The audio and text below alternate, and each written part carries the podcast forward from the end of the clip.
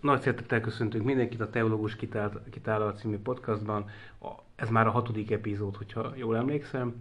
E, itt van velem továbbra is Szabó Dániel tanár úr, én pedig Sági Ádám vagyok. És a következő témákat hoztuk ma nektek.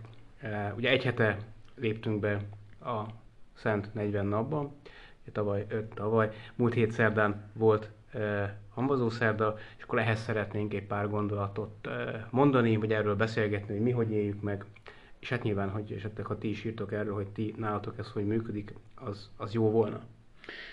Én is szeretettel köszöntelek benneteket, és a nagybőj témája után egy erkölcstani témával foglalkoznánk, a sterilizálásnak a kérdésével, erről olvastunk egy érdekes cikket a tanár úrral az elmúlt időszakban, és van néhány érdekes szempontunk hozzá és akkor lesz még utána egy témán. Igen, azzal szeretnénk foglalkozni szintén egy, egy eheti cikk kapcsán, hogy hogy hogyan használjuk a templomainkat. Ugye Ferenc pápa hívta fel a figyelmünket egy nagy spanyol templom kapcsán, hogy nem biztos, hogy érdemes csak turisztikai célpontokként tekinteni a templomainkra, hogy mennyire tudjuk megőrizni a hitéleti jelentőségeinket a nagy bazilikáinknak, felújított templomainknak, és mennyiben válik pusztán csak, hát valami haszonelvű dologgá. Szükséges-e, nem szükséges, hogyan tudjuk ezt valami koherens egységbe hozni?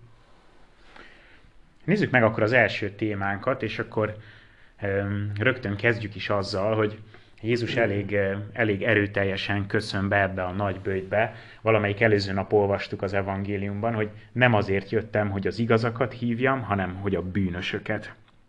És az a helyzet, hogy Jézus ezzel a kijelentésével kortársak számára hát egy, szóval egy igen nagy botrányt okoz, mert hogy, mert hogy a korban azt gondolták az emberek, hogy, hogy ha én betartom a törvényt, hogyha eleget teszek az előírásoknak, akkor, akkor ezzel én, én kiérdemlem az Istennek a, a figyelmét, az ő gondoskodását, azt, hogy, azt, hogy ő gondoskodjon az, az én életemről, és hogy megjutalmazzon engem.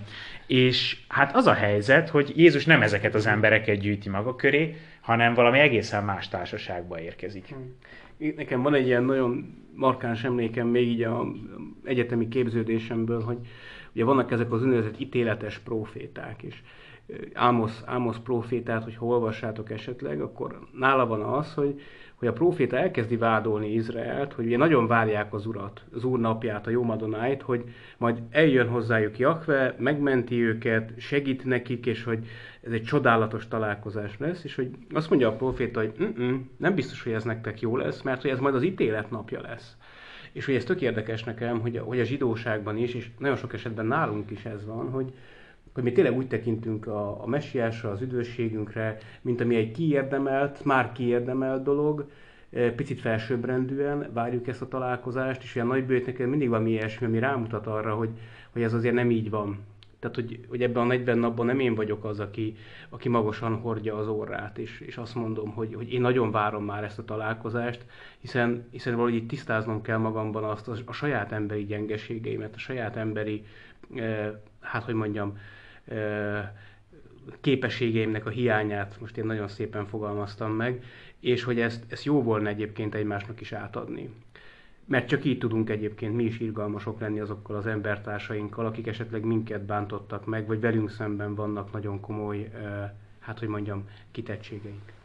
De nekem az a kérdésem, Ádám, hogy, hogy egyébként ezt az Isten hogy, hogy fér össze az ő igazságosságával, hogy ezt, ezt hogy, hogy engedheti meg magának, hogy, hogy, egy, hogy ilyen módon lép be a világba, hmm. és, és, és, és tényleg nem, nem jutalmazza meg azokat, akik, akiknek ilyen-nappal rajta jár a feje, és hogy, és hogy rengeteg aszkézist vállalnak, bőjtölnek, betartják a törvényt, és, és hogy lehet ez?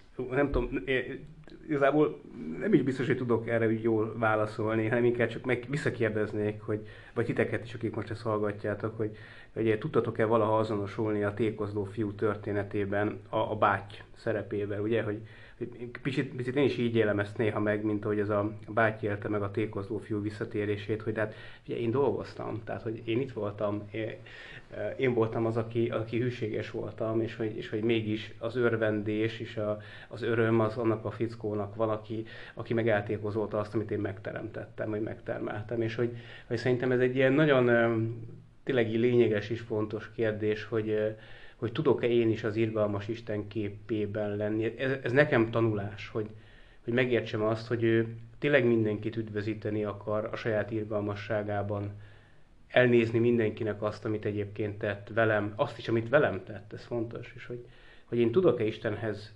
kapcsolódni abban, hogy én is elnézem annak a másik embernek, aki engem megbántott.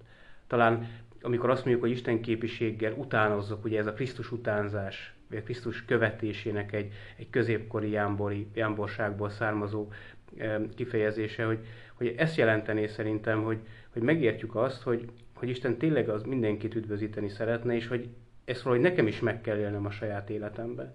Úgy is, hogyha ez bizonyos értelemben baromi igazságtalan tud lenni. Mert hogy valahogy az igazság az nem egy jogi osztó igazságosság, hogy én, én fölfognám, tehát nem az, hogy igen vagy nem, és hogy akkor ezt tetted, és akkor ez a jutalmad érte, hanem valahogy az igazság az a kegyelem, az igazság, az irgalmasság, nem egymással szemben állóan, legalábbis, hogy én látom ezt. Bár én értem, hogy ez komoly problémákat vethet föl az én fejemben az van, hogy, hogy vala, valami olyasmiről lehet itt szó, hogy, hogy valójában a, az Isten tisztában van vele, hogy, hogy, hogy mekkora a mozgásterünk. Tehát ugye ez az igazságosság, ez mintha abból indulna ki, hogy, hogy igazából nekem mindig van lehetőségem ö, a jót választani, és hogy, és hogy tulajdonképpen tulajdonképpen mindig olyan helyzetben vagyok, hogy kristálytisztán dönthetek amellett, hogy én most a halálba vezető utat választom, vagy az életbe vezető utat választom, és hogyha én azon az úton indulok el, ami a halálba vezet, azért egyedül én vagyok a felelős. És nyilván ezt nem akarnám tagadni, hogy az embernek ne lenne meg ez az alapvető erkölcsi felelőssége. Hiszem, hogy ez nagyon sok mindennek az alapja, hogy ezt, ezt így gondoljuk. De hogy mellette pedig ott van az, hogy hogy vagyok én kiszolgáltatva a saját történetemnek, mm. a körülményeimnek, azoknak a, azoknak a tényezőknek, amik befolyásolják a szabadságomat. Mert hogyha ha ezeknek nagy jelentőséget tulajdonítunk, akkor hát ahogyan ezekből a szövegből, szövegekből kijön, ugye azt mondja Jézus, hogy, hogy hogy ezek a, ezek a bűnösök, ezek, ezek valójában betegek, akiknek mm. orvosra van szükségük, mm. és nem arra, hogy, hogy elítéljék őket. És hogy ez a betegségnek a képe, ez, ez inkább valami olyasmit mm. hoz, hogy ezek tudatlanságból, vagy bármi más okból, de hogy, de hogy beleestek ebbe a helyzetbe, és hogy őket nem elsősorban megbüntetni kell, hanem kimenteni ebből a helyzetből, nyilván nem tagadva azt, hogy egyébként az a helyzet, amiben ők kerültek, az, az nem az életnek az útja. Hm.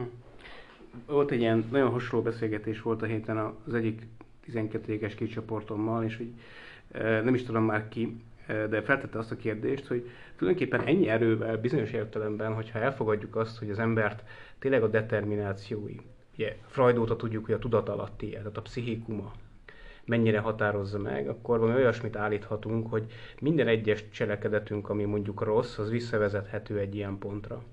Egy pszichikai defektusra, egy megbántódásra, egy, egy nem tudom én, egy, egy társadalmi szegregáltságra, vagy bármi ilyesmire, de akkor hogyan fogjuk tudni megítélni azt, hogy akkor ez most objektíven rossz vagy nem rossz? Hiszen gyakorlatilag a végeredményben a végén mindenkit felmenthetünk azért, mert volt valami determináció az életében. És hogy engem ez tökre elgondolkoztatott, amikor ezt kérdezték tőlem a, a diákjaim, hogy, hogy erre mit tudok felelni. Tehát ugye egyrészt igen, tehát tulajdonképpen mindennek van egy ilyen oka, ami visszavezethető. Ez, ez egy strukturális bűn, hogy egyszer ebbe születünk bele. És akkor szerintem itt a Jézusi tanítás, az, hogy, hogy ő a bűnösökért jött, az azt is jelenti az egyház társadalmi tanításában, és akkor most nagyon messzire megyek, hogy ezen a bűnös struktúrán valamit tudjak változtatni. És ezért nekem ez egy visszatérő feladat az életemben, vagy legalábbis amit én gondolok erről, hogy, hogy valamit ezen igenis érdemes változtatni. Szegregáltságot, vagy a, vagy a, vagy a társadalmi szegénységnek, a, vagy akár a gyerekvédelem. Hogy ott mennyire nagy szerepe van ennek. Hogy az a gyerek ne kövessen el egy ilyen pszichikai háttérből, vagy rosszat, vagy bűn. Szóval nagyon komplex, és őszintén nem tudom megmondani, hogy, hogy hol kezdődik a, a saját akaratomnak az a fajta hogy mondjam, hát nem tudom, függetlensége, szabadsága, hogy ez tényleg az én tényleg döntésem, és nincs mögötte semmi, ami befolyásolta. Ez az egyik. A másik, hogy pont emiatt ugye én olyan hajlamos vagyok azt mondani, hogy én tudok bűnbocsánatot adni ezekre a cselekvésekre. Mert hogy, mert hogy mindig megnézem a személyét, és akkor az a személy az, az tényleg az bűnbocsánatra érdemes. De ha objektíven nézem, akkor viszont nyilván elkövette ezt a bűnt. És akkor ez a kérdés, hogy ez hogy van az egyházi életünkben, itt a nagybőtben, vagy mondjuk amikor pastorálisan valaki gyón, vagy nem tudom, vagy elkövet egy bűnt a közösség ellen, és hogy van ez társadalmilag. Amikor viszont ott egy büntetőjogi törvénykönyv, amikor ott van a társadalomnak a jogos igénye, hogy valamit adjunk ennek a jó embernek, stb. stb. Két élményt szeretnék ezzel kapcsolatban hozni. Az első, én szintén egy, egy ilyen saját teológiai tanulmányaimmal kapcsolatos, hogy hogy egyszerűen ahhoz, hogy változtatni tudjak az életemen, ahhoz, ahhoz el kell jutnom oda, hogy fölismerem, hogy én is tehetek arról, hogy ide jutottam. Mert hogyha én azt gondolom, hogy én a körülményeimnek az áldozata vagyok, mm. akkor ez egyet jelent, hogy én nem tudok megmenekülni. Hiszen rajtam kívülálló okok juttattak ide. És hogy, és hogy épp ezért szerintem ez, a, ez az igazságszolgáltatás része, ez nagyon fontos a sztorinak, mert hogy, hogy pont arról szól, hogy nem, nekem van felelősségem abban, hmm. hogy én ide jutottam, és pont ez adhat erőt ar- ahhoz, hogy egyébként az Istenbe kapaszkodva, és szerintem erről szól ez a Jézusi ige hirdetés, hogy ne félj, itt vagyok, én érted jöttem, mm. segítek neked, én megváltottalak téged. Mm. Tudom, hogy a saját erődből nem vagy képes megmozdulni, de hogy én itt vagyok, és velem menni fog. Mm. És hogy, mert hogyha ezt elismerem, akkor lesz erőm változtatni. Számomra ez egy nagyon fontos gondolat. És a másik, ami ide kapcsolódik, az pedig, az pedig a papi működésemhez tartozik, hogy, hogy azt felfedezni, hogy, hogy tulajdonképpen az elégtételre, a, hogy úgy mondjam, a vezeklésre, arra, arra az egyénnek is szüksége van, különösen akkor, hogyha valami nagy bűnt követett el. Mm. Mármint, hogy, hogy ő a saját lelkismeretét nagyon nyomja az, amit, amit elkövetett. Hogy, hogy, hogy van az emberben is egy természetes igény annak, hogy jóvá akarja tenni. Vagy ha nem lehet jóvá tenni, akkor, akkor meg valahogy le akarja vezekelni annak a súlyát. És hogy, és hogy így, tud, így tud békességre lelni. Mm.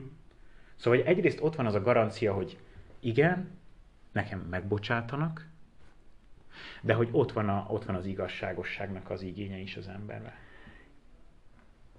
két, két dolgot egészítenék, vagy tennék hozzá, amit most így végig gondoltam. Az egyik az az, hogy, az, hogy ez egy baromi nehéz dolog.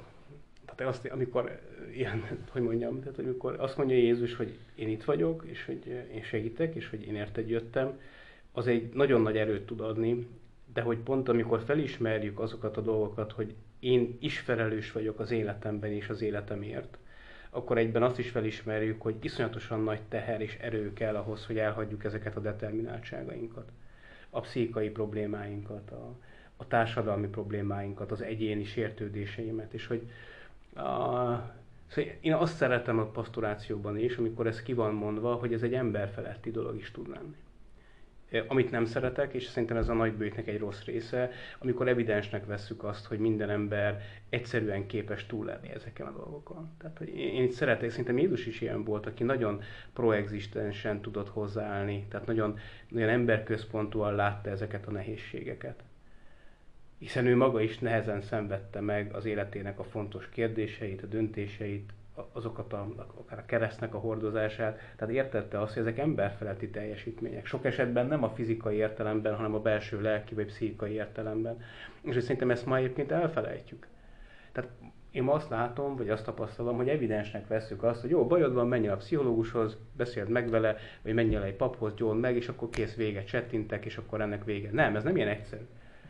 És egyszerűen, és szerintem ez azért is van, amit én gondolok, vagy látok, tapasztalok, hogy nem akarunk ebbe a Jézusi mintába beleállni, hogy én akkor vagyok valószínű jó lelkivezető, jó barát, férj, apa, vagy tök mindegy, vagy egyszerűen csak egy hívő ember, aki tényleg vállalja azt az egzisztenciális létet a másik ember mellett, hogy ebben ott van és ebben segít.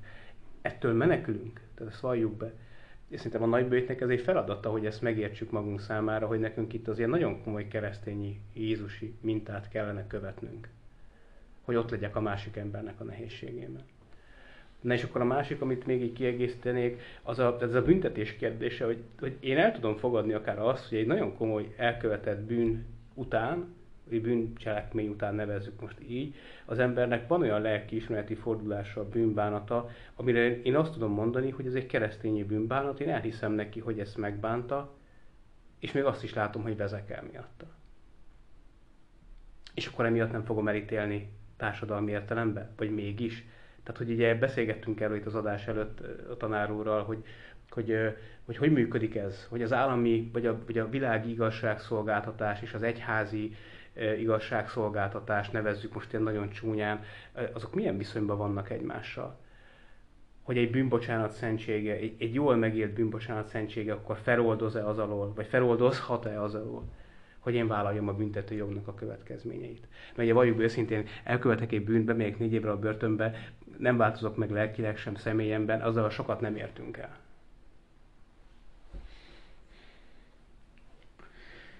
Szerintem nagyon nehéz kérdés ez, hogy egyáltalán a környezetem hogyan tud nekem megbocsátani. Mm. És akkor itt nagyon sokféle dologra gondolhatunk, hogy, hogy mi az, ami, hát bármi, amivel én komoly szenvedést okozok a környezetemnek, lehet, hogy én szembe tudok vele nézni egy idő után, oda tudom tenni az Isten elé, és meg tudom tapasztalni az ő visszafogadó szeretetét, de az, hogy nekem a családom, a környezetem, hogyan, hogyan tudja ezt megbocsátani, az, hát ez egy következő dolog. És itt szerintem a, a Szent Jónásban pont ez, hogy, hogy az Isten, ő ott van, és rá lehet támaszkodni, mert ő megbocsátott. És ő segít nekem, hmm. hogy föl tudjak épülni ebből. De a másik embertől elvárni, hogy, hogy, hogy ő ugyanazt az irgalmasságot gyakorolja, mint amit az Isten gyakorolt hmm. velem, hát ezt, ezt elvárni, azt hiszem, hogy biztosan nem tudjuk a másiktól. Igen. Nagyon, nagyon, és e- meg kontraproduktív is lenne, tehát hogy ugye, kényszerítünk valamit, az sose jó. Még egy ilyen élményem van, ami, amit szerintem már többször mondtam, az, akik hallgatjátok, biztosan emlékeztek rá, hogy volt egy, volt egy professzorom Amerikában, ez a Miroslav Wolf, magyarul is jelent meg erről műve, ugye neki egy ilyen visszatérő gondolata ez a megbocsájtás kérdése, ugye, hogy egy horvát származású a tanár úr, és hogy, és hogy szerb, szerb kivallató tiszt egyszer elkapta a délszláv háborúba, és hogy, és hogy azóta se tud neki igazából megbocsájtani. És akkor az a kérdés csak egy dióhéjban, hogy, hogy mi fog történni akkor, hogyha ez az ember a mennyországba előttem lesz ott. És az lesz az én bejutásomnak a feltétele, hogy én is meg tudjak neki bocsájtani.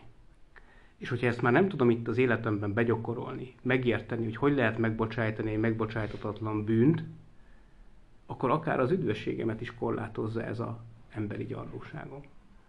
És engem ez így tökre kísér évek óta, hogy, hogy, hogy valahogy ebben tényleg óriási igazság van.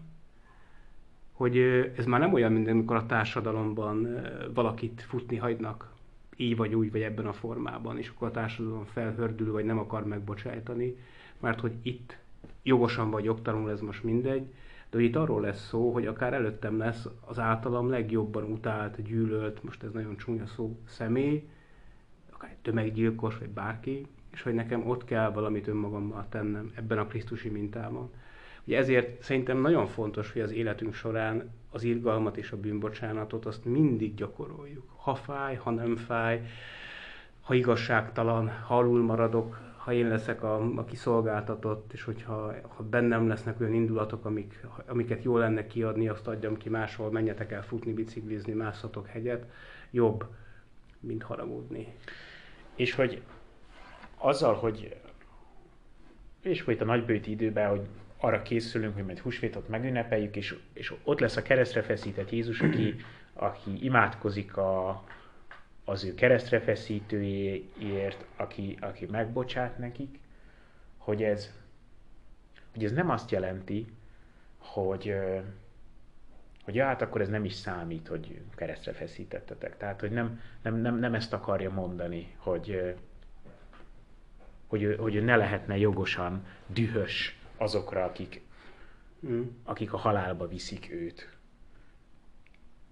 hanem hogy pont ez a felfoghatatlan isteni kegyelemnek a része, hogy még nekik is meg lehet bocsátani, anélkül, hogy, hogy tagadnánk a tettüknek a, a borzalmas hmm. a voltát. És hogy megint csak azt mondom, hogy ez nem, nem, egy, nem állítható senki elé követelményként, hanem, hanem ez egy olyasmi, amit, amit, amit az Isten ajándékaként kaphatunk, mm. hogy a szívünkbe ez a, ez a fajta megbocsátás, ez meg tudjon születni. Amit nem megragadott, az, amit mondta, hogy, hogy Jézus is volt dühös, és hogy tényleg én is azt ezt hozzátenném, hogy én sem akarom azt állítani, hogy, hogy az ember életünkben ne lehetnénk dühösek az igazságtalanságért. Sőt, amiről beszéltünk például itt társadalmi kérdésekről, hogy ez szerintem egy üdvös dolog, hogy társadalmi igazságtalanságokon mondjuk dühösek vagyunk. Vagy akár a másik embernek a felelőtlenségére dühös leszek. Ez jogos. És szerintem ezt még azt is mondom, hogy a Jézus is megmutatni a másik embernek a dühömet, az is jogos szerintem, és igazságos. Ugye itt mindig a következő lépés az, amiről beszéltünk, hogy miután megmutattuk neki ezt az igazságot, ezt a dühöt, hát meg kell mutatni annak a, annak a csúcsát is, amikor valójában én is el tudom engedni ezt a, ezt, a, ezt a szállat. Nyilván egyébként ezt ne felejtsük el, hogy Jézus is mondja, ehhez azért a kellő bűnbánatra is szükség van. Tehát, hogy itt azért ez soha nem egy emberen múlik valószínű ez az egész történet, de érdemes, érdemes ezt magunkével tenni. És akkor nézzük a következő témánkat. Ez egy, ez egy erkölcstani kérdés. Fölvezeted egy kicsit? Igen, Ádám? én voltam, azt hiszem én voltam az elkövetője, hogy valamelyik héten belefutottam egy cikkbe a egyik hírportálon, ami hát tulajdonképpen arról, egy fiatal lányról szólt, egy, egy 20 éves lányról, vagy 20 valahány éves lányról, aki Szlovákiába sterilizáltatta magát. Ugye a sterilizálás ebben esetben azt jelenti, hogy nem lehet gyereke, tehát nem tudom én, kivették a méhét, vagy a petevezetékeit, elkötötték, ezt nem tudom, de a lényeg a lényeg, hogy egy olyan cikket hozott le ez a hírportál erről a hölgyről, hogy egyrészt a barátaival ment el Szlovákiába, ott ezt ingyen elvégzik neki egy, egy adatlapnak a kitöltésével, és hogy ilyen félelmetes hangulata volt a cikknek, ezért is küldtem el a tanár úrnak, hogy, hogy egy boldogságot sugárzott. Azt hiszem, az egyik ilyen kedvenc mondaton belőle, hogy miután felébredt a műtőasztalon a hölgy, megkönnyebbült, miután sterilizáltatta magát. Ugye ezt az állatoknál úgy hívják, hogy ivartalanítás, csak hogy így tudjátok kötni valahova. E, és hogy ez, ez bennem egy ilyen, egy ilyen én ezt el tudom fogadni, hogyha valaki mondjuk egy-két gyereket szeretne csak, vagy, vagy hogy a gyerekvállalást el, átgondolja, vagy akár azt is egyébként, hogy nem tartja magát jó ember, ez nagyon sok mindent el tudok fogadni, de, de hogy ez, ez egy nagyon mélyen meglepett dolog volt bennem, hogy miért, hogy jut oda valaki, hogy élete egyik fő célja, hogy megkönnyebbüljön, hogy sterilizáltatja magát. És hogy, mint ahogy ezt mondta, hogy ez egy trend is a fiatalok a baráti körében, a fiatal generációban, nyilván nem mindenhol, de az ő generációjában biztos, és hogy egyrészt ez miért jó, mit jelent ez, hogyan tudjuk ezt értékelni, és hogy, hogy tényleg ekkora stresszt okoz mely fiatalnak, hogy gyereke lehet? Ez tényleg ekkora egzisztenciális válságot jelent egy lánynak, egy fiatal hölgynek a 20-as éveiben, a 20-as évek szexualitásában, hogy gyereke lehet? Hogy, hogy egy életre elvágja magát annak a lehetőségétől, hogy neki gyereke, családja, vagy gyerekei legyenek? Én most Kecskeméten éppen a szexuáletika témakörbe vagyok a tizedikesekkel, már jó régóta vesszük, egy kicsit szerintem már elegünk is van a dologból, de most már mindjárt végére érünk. De minden esetre ahhoz kapcsolódóan olvastam egy picit utána én is ezeknek a témáknak, még így egy-két szakirodalomba, és ott volt egy gondolat, ami arról szólt, hogy, hogy valójában a szexuáletikának a területén, mert hogy itt sterilizálás kapcsán nagyon erősen vetődnek fel ezek a kérdések, hogy miért, miért szeretné valaki sterilizáltatni magát? Azért, hogy szabadabban élhesse meg a, a szexualitását. Mit jelent ez? Hát, hogy a, a, a gyermek megfoganásának a, a kockázata nélkül. Még az esélyét se hagyjuk meg, ugye? Ez fontos. Igen, és hogy, hogy szerintem egyébként ebben az a tragédia, hogy, hogy maga a gyermek egy riasztó, egy fenyegető valóságként hmm. jelenik meg, aki egyébként a, a házaspár szeretetének a, a gyümölcse lenne, a megkoronázása ennek, a, ennek az egész közös történetnek, ahogyan új élet fogana a házas feleknek a szeretetéből. Tehát, hogy az eredeti helye az, az meg pont az lenne, hogy, hogy a gyermek mint ajándék jelenik meg a kapcsolatban. És hogy ehhez képest egy riasztó, egy elkerülendő, egy, egy, egy, minden, egy mindenképpen megakadályozandó valóságá válik. És szerintem ez akkor döbbenetes a leginkább, ha belegondolunk, hogy hát, hogy egyébként én, aki most itt ülök, hogy akkor lehet, hogy lehet, hogy akkor, hogyha ha, enge, ha engem nem akarnak, hm. akkor, akkor én most nem ülhetnék itt. Hát és ez így van. Tehát, hogy, hogy, hogy valóban, valóban az a helyzet, hogy hát igen. Az a baj, hogy nekem most én nagyon ilyen blassz ilyen gondolatjára fejembe, hogy, hogy én úgy olvastam ezt a cikket, mint hogy egy ilyen teljes ellenpontja lenne még a Szent Ágostoni teológiának. Ugye, hogyha azt mondjuk, hogy a szexualitás csak a gyerek nemzése irányul, ez a klasszikus ágostoni álláspont, hogy ez most hogy van, ez egy másik kérdés. Akkor ez ennek a teljes ellentéte. És hogy, és ez a két, most nem mondom, hogy a két szélsőség nyilván, mert akkor most veszélyesebb mezőjére fogok szeltenni, de hogy, de hogy ez hihetetlen, hogy ez a polarizáció ez ilyen módon létrejön.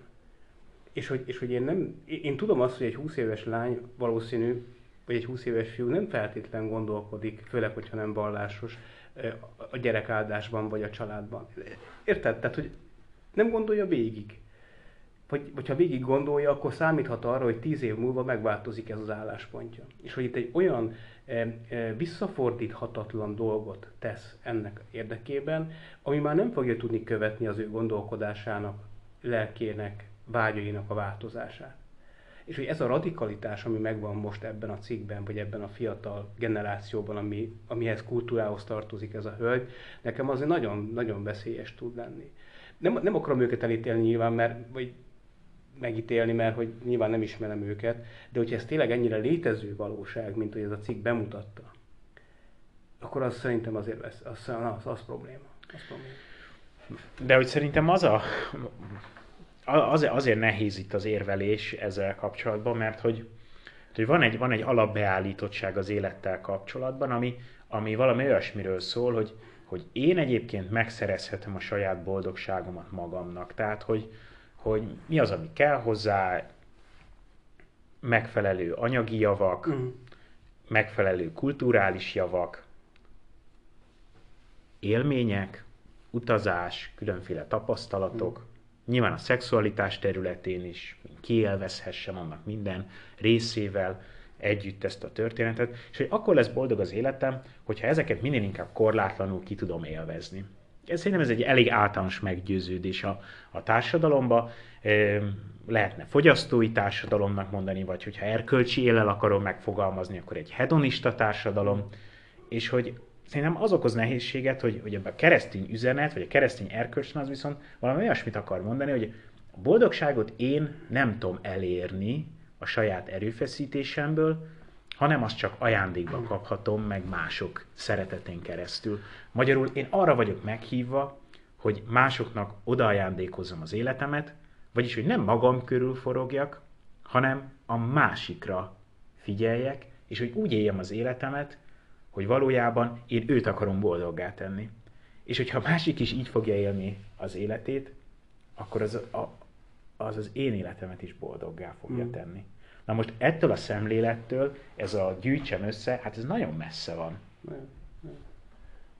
És ugye ez egy másik ilyen, ilyen visszatérő kérdés, szerintem is te a szexualetikát hoztad be, hogy, hogy tipikusan egy ilyen helyzet szerintem az, hogyha megnézzük a mai szexualitásnak a hát nem a menetét, hanem a valóságát, akkor pont ezt látjuk, hogy a hedonista társadalom, vagy egy olyan társadalom, ahol teljesen megérhető és kérhetővé válik a szexualitás és annak minden fajtája, az egyre inkább szélsőségek felé fog eltorzulni.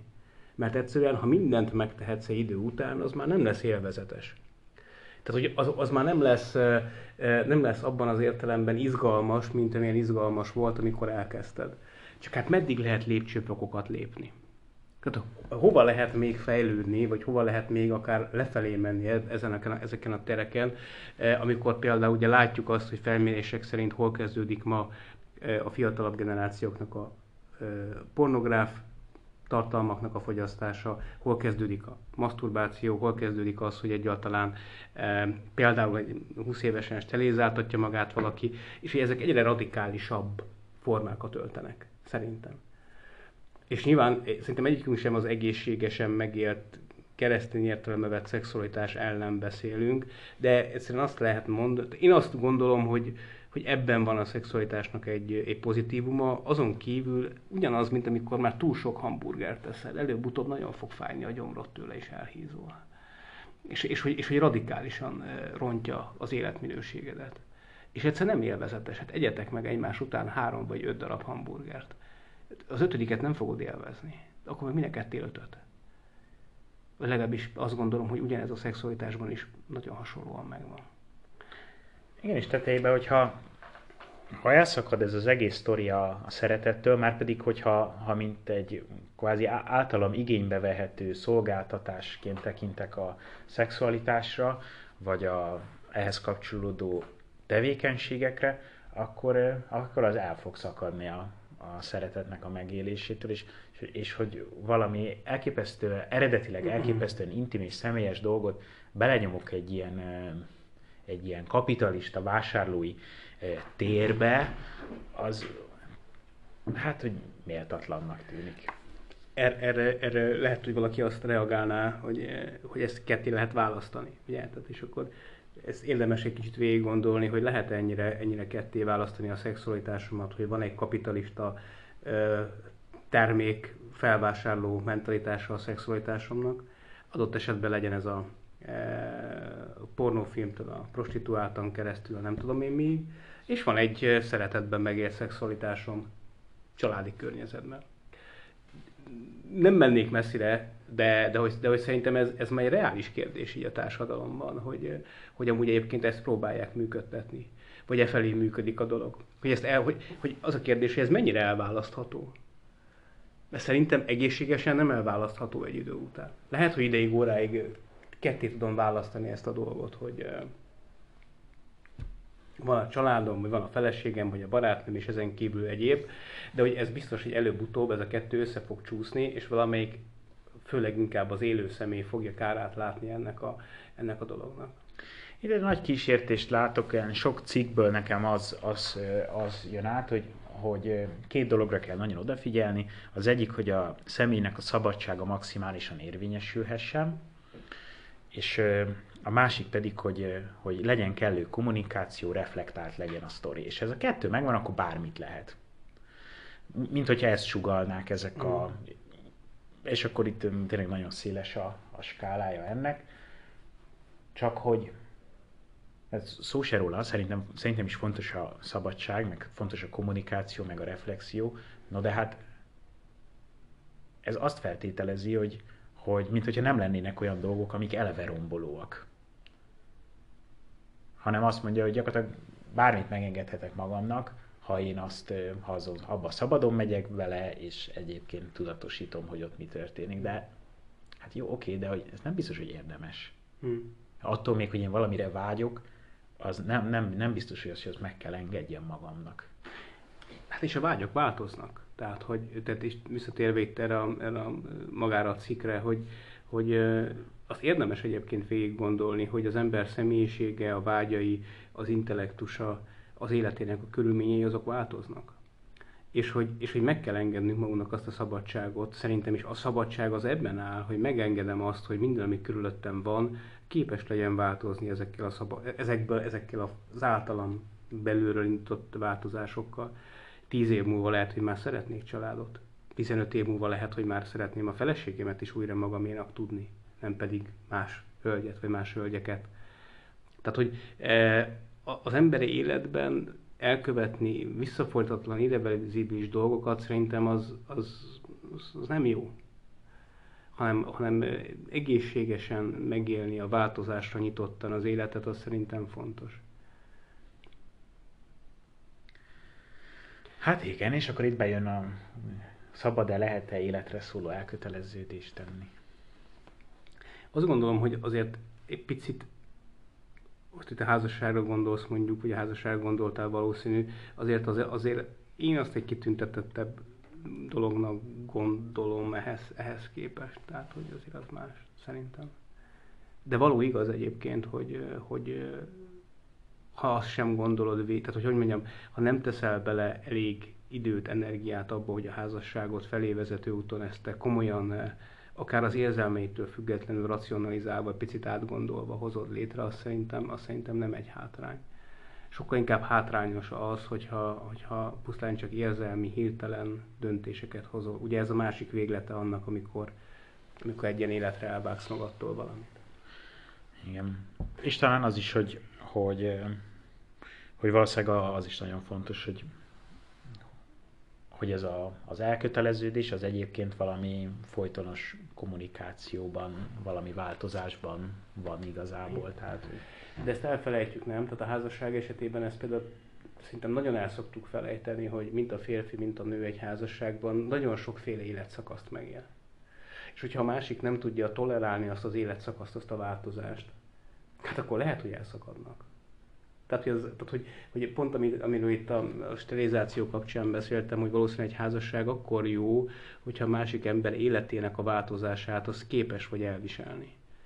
És saját tapasztalatom is, hogy azért azt nehéz elviselni a másik élet, életének a változásait. Úgy, hogy ne szakadjál el tőle, vagy hogy ne legyen neked ez terhes, hanem tud tolerálni, és fordítva. Uh-huh. Szóval ezek, ezek tényleg kérdés. Hát itt, itt van egyszerre, hogy, hogy, hogy elköteleződni egyrészt, és hogy másrésztről pedig, pedig hol van annak a határa, hogy igen, amit egyszer eldöntöttem, az, azt most már nem lehet igazából visszacsinálni. Azok a tapasztalatok, amiket szereztem, azok, azok, azok örökké ott, ott fognak élni bennem. És lehet, hogy halványodik az emlékük, de hogy igen, hát ami, ami megtörtént, azt nem lehet meg nem történté tenni. Igen, sajnos ilyenek vagyunk, hogy, ezt, hogy, mondjam, nincs időgépünk, hogy visszamegyünk a múltba, és akkor megváltoztassuk ezeket a dolgokat, de a jövő a miénk, meg a jelen. Tehát, hogy szerintem ez, ezért fontos, hogy erről már sokat beszéltünk ebben a podcastban, hogy, hogy valahogy a keresztény időfelfogás az, az egy, az értéket ad a percnek, meg a döntésednek. Tehát, hogy egy soha vissza nem térő perc, idő és döntés minden egyes napod, minden egyes perce az életedben. És ezt mi is mondjuk, mert ez nekünk is, ez nem fog változni 10-20 év múlva se, ez hidd el, sőt, nekünk se fog változni. És hogyha ezt nem tesszük meg, hát akkor lesz az, amikor nagyon sok mindent megbánunk az életünkben. Hogyha nem vesszük komolyan azt az időt, amit kaptunk, és az egy egyszeri idő. És ez nagyon keresztény, még akkor is, hogyha már nem keresztény a körülöttünk lévő kultúra. És akkor a templomok, bocsánat, eh, és akkor a templomokra térhetünk rá. Ugye szintén egy én általam elkövetett cikk, eh, a hiszem ez pont ma jelent meg a Magyar Kuríron, még talán tudjátok majd olvasni.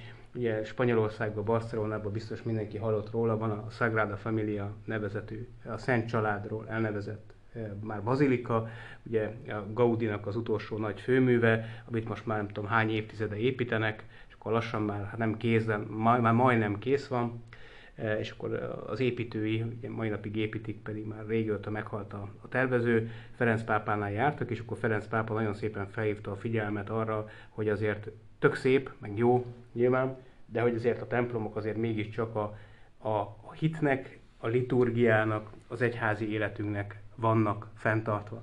És ugye zárójel, ugye a Sagrada Familia a Spanyolország leglátogatottabb e, turisztikai célpontja, többen látogatják, mint a híres Prádót Madridba, ugye ez a képtár, eh, ami azért elgondolkoztat, hogy, hogy minek építünk egy bazilikát ma.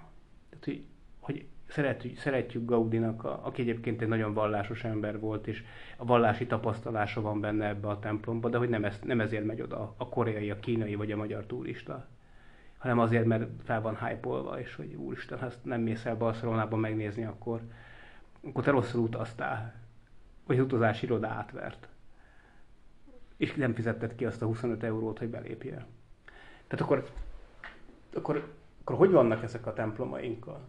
Akár itt a magyar példákat is. Nekem így rögtön eszembe jutott az, hogy nagyon sok esetben a felújított templomaink igazából turisztikai célpontok.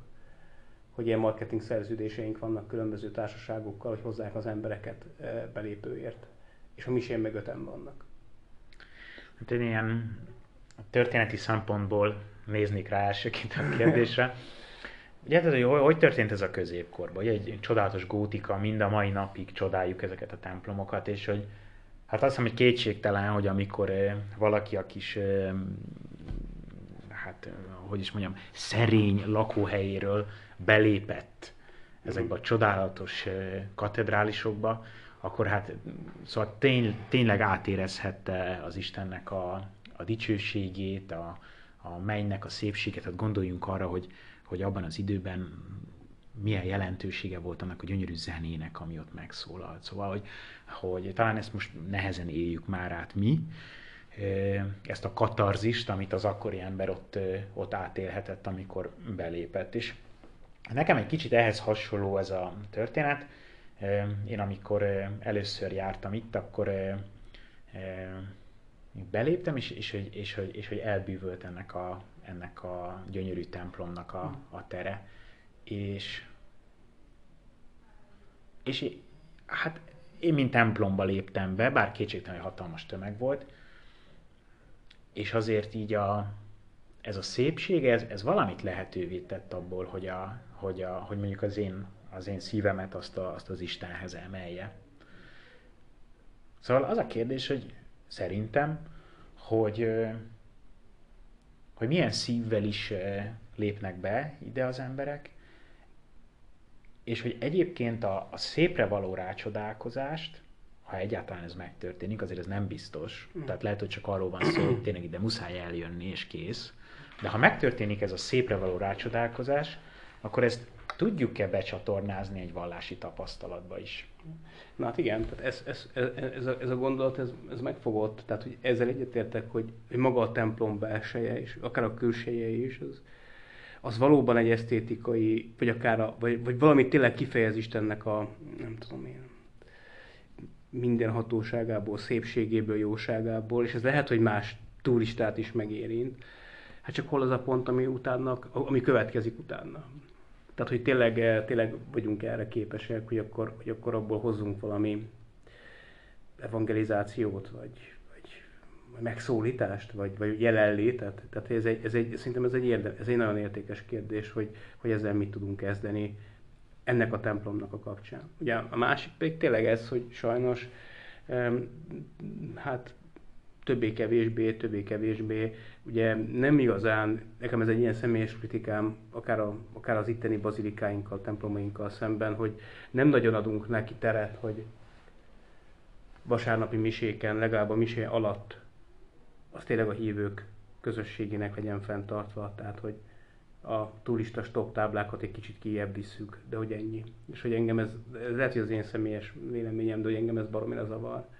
Tehát, hogy úrfelmutatás van, eukarisztia, imádság, amit a közösség végez, Jézusnak a jelenléte, és hogy ez nekem valami mindig ilyen blaszfémiának tűnt, hogy amúgy nem, hogyha bajom lenne a turistákkal, ezt most ne értse félre senki, de hogy ebben a pillanatban nem biztos, hogy az jó, hogy ott mellettem fényképeznek és járkálnak. Hát a katekumeneket az őskeresztények három év, négy év után engedték az eukarisztiához. A legszentebb valósága a liturgiának, az életünknek. Az önmagában senkit nem fog megtéríteni, hogy látja, hogy a pap felmutatja az ostját. Nekünk viszont az a legnagyobb szentség és hogy, és hogy ezt az egy órát miért nem tudjuk például kitenni, vagy miért nem tudjuk abban az egy órában teljesen lezárni ezt a templomot.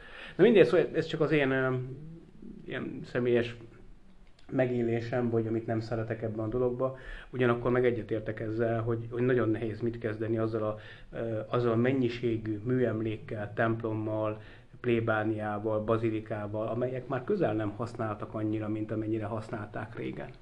Na és én itt csatlakoznék be, hogy azért ez elég, szerintem ez egy izgalmas jelenség, hogy miért van az, hogy a legcsodálatosabb templomaink nincsenek zsúfoltságig tele vasárnaponként. Miért van az, hogyha itt tényleg igényes egyházzenével lehet találkozni, itt ö, fölkészült papok, ö, jó prédikáció, jó liturgia, vagy jó, hát szép liturgia. És hogy gyönyörű környezet, hogy mm-hmm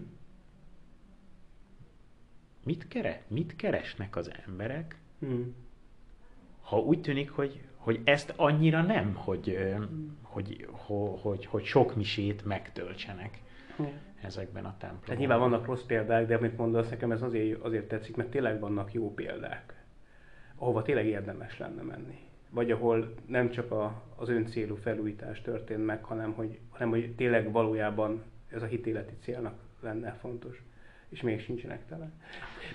Mondjak. Én arra is utalnék itt, hogy És akkor ez egy egyházképi dolog, mm. hogy ha a vasárnapi szentmisének az egyedüli funkciója Isten dicsőítése, akkor ezeknek a templomoknak teli kellene lenni. Mm. Csak hogy ugye itt van ez, ez a másik szempont, hogy igen, de hogy közben pedig az eukarisztia az a, az, az egyház összegyülekezése. Az a keresztény közösséget összekötő szentség, amely, amely Krisztus teste. Tehát, hogy tulajdonképpen az, az eukarisztia vételével különösen is. És hogy vajon ezt, hogy mi itt, akik, akik itt összegyülekeztünk ebbe a templomba, hogy mi tényleg itt, itt, itt mi egy közösség vagyunk, mi összetartozunk.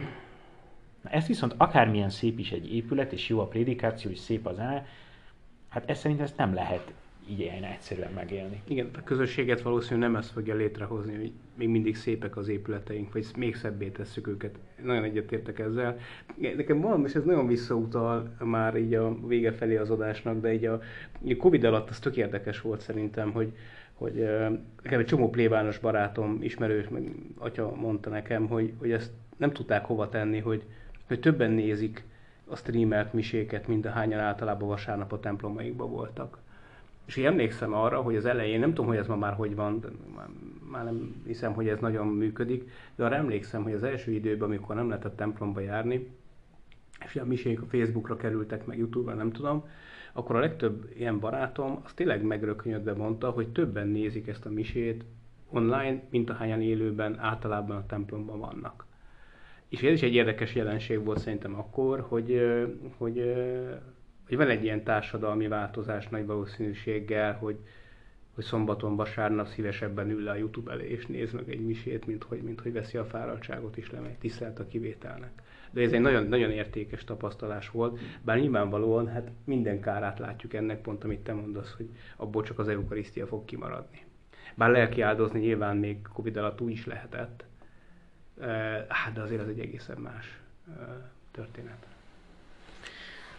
Hát nagyon köszönjük, hogy velünk tartottatok, és biztatunk benneteket, hogy ha lenne olyan téma, amiről szívesen hallanátok, akkor írjátok meg nekünk, és igyekszünk beleszőni a következő adásunkba.